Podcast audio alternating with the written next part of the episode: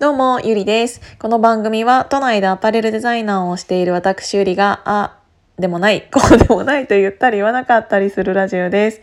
すいません。えっ、ー、と、今日はね、ずっと外に出ていて、あのー、違うことで頭を動かしていたので、全然このラジオのことをしゃ、あの、考えていなくて、まあそんなの日常茶飯事ではあるんですが、本当に今日はね、今頭が働かない状態すぎて、何の話をしようかなって思ってるのよね。で、こういう困った時のアパレルの話、もうなぜかというと、私が今何も考えずに喋れるのは、アパレルの話しかないなと思って、思えば私はこのあの、アパレルデザイナーをしているとか言ってるのにもかかわらず、アパレルの話を全くしてないので、こいつもうそろそろこの前置き、前振り？何？冒頭の挨拶みたいなものを変えた方がいいんじゃないかぐらいアパレルの話をしていなかったので、ちょろっとお話ししようかなって思いました。あの、皆さんの手元に、えっ、ー、と、届いているというか、あの、皆さんが直接買っている商品ってあのブランドから買っていると思うので当たり前なんだけどね。だから、えっ、ー、と、その商品がどういう流れがそもそもあって、えっ、ー、と、その商品になっているかっていうのが、えっ、ー、と、意外と分かっていない方の方が多いんじゃないかなと思ってお話しさせていただこうかなって思ってるんですけど、えっ、と、皆さんが今、えっ、と、アパレルって言って頭に浮かぶものって多分ブランド名だと思うんですよね。で、あの、普通にアパレルデザイナーしてますっていう話をしたら、えー、じゃあどこのブランドやってるんですか？っていう話を大体言われるんですけど、私は、うんと、アパレルのうん、ブランド側に勤めているデザイナーではなく、繊維商社と契約している個人事業主のデザイナーなんですね。で、繊維商社って何をしているの？って言ったら、えっ、ー、と、もともとは、うんと本当に勝者というところに位置づいているので、えーと、そのブランドさんと例えば工場さんとの間に入っているところなんですよ。でなんで間に入るかって言ったらうん、例えばなんだけど、えーと、アパレルのブランドさんっていうのは売るのが商売なので、えーと、海外との輸出入とかそういうものが得意とはしていなかったところがすごく多かったので、えーと、じゃあ、えー、と海外からこの生地をうん取り寄せてとか海外からこの商品を取り寄せて同行するオリジナルの商品を作るとかあのー、やっぱり日本だけだったらそこまで大したことはないのかもしれないけど間に間にっていうかその日本以外の国々とやり取りをするっていう時にどうしてもそのアパレル単体の会社ではできないことっていうのが多いんですよね。というかあのそこに全部注力、うん、労力を使っていたら、あの、販売に注力できないと思うので、えっ、ー、と、それは外部にお願いしようっていうことで、大体商社っていうものが挟まってたりするんですよね。で、その商社っていうのが、えっ、ー、と、アパレルのブランドさんと、えっ、と、海外の工場を橋渡しする、えっ、と、立ち位置であったはずではあったんですけど、うんと、いつしかそのブランド側に、えっ、ー、と、いるデザイナーさんと呼ばれる方々が、えっ、ー、と、商品というものの、えっ、ー、と、ものづくりっていうのを、あんまりわからない方が増えてきたんですよね。なぜかというと、えっ、と、そこにセンスはあるん、センスがあるから、ショップ店員してお仕事されていた方がそのままブランドにブランドの企画として上がってくることもあったりあとは、えーと、そういうアパレルの洋服のお仕事をされていなかった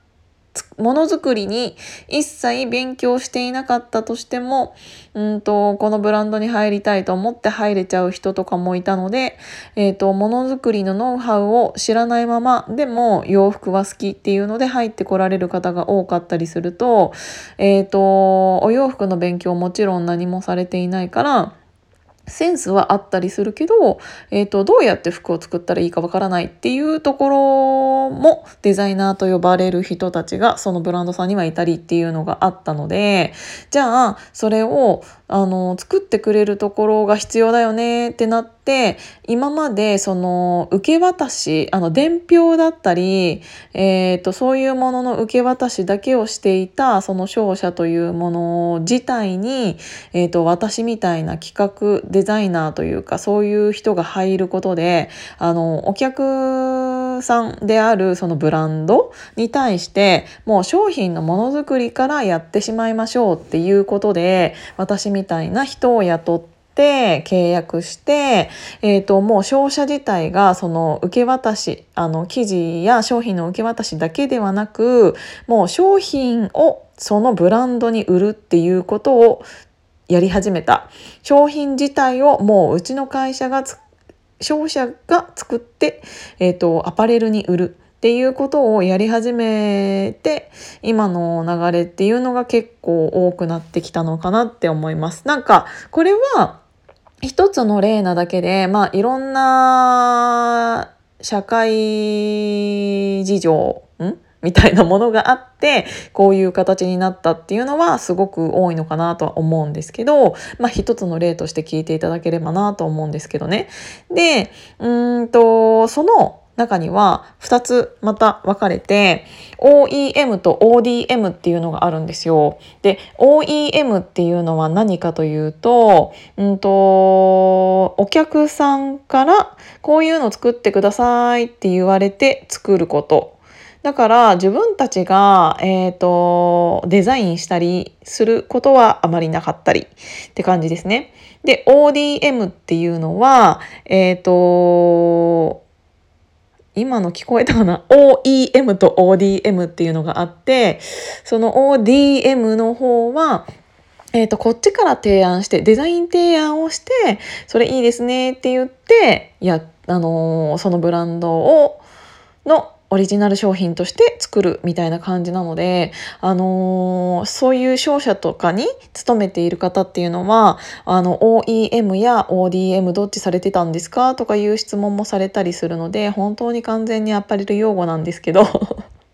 まあ、アパレルだけではないのかもしれないけどね雑貨だったりっていうのもそういう企画が入る入らないみたいなものを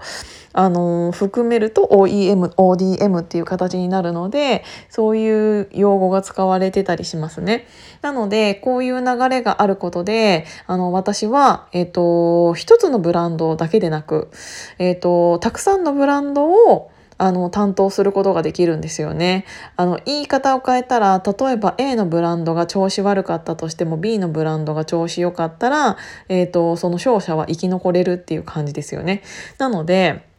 うんと、ものづくりにかなり特化したところに、えっ、ー、と、自分が位置しているので、えっ、ー、と、素材のことだったり、あとは輸出入のことだったり、うーんと、あとは付属のこと、あの、素材以外の、例えばボタンとか、うん、あとは真珠っていう生地をちょっとしっかりさせるための補強させるための、うんと、生地だったり、うん、あとはファスナーだったりもう本当に細かい項目の付属とかまで自分たちで手配したりまあたくさんやることはあるんですけどそういうのを全部結構細かいところまで入れるのでこういうところにいるデザイナーさんっていうのは、うん、ものづくりに結構特化できるよっていうのが、えーと言えることかなって思いました。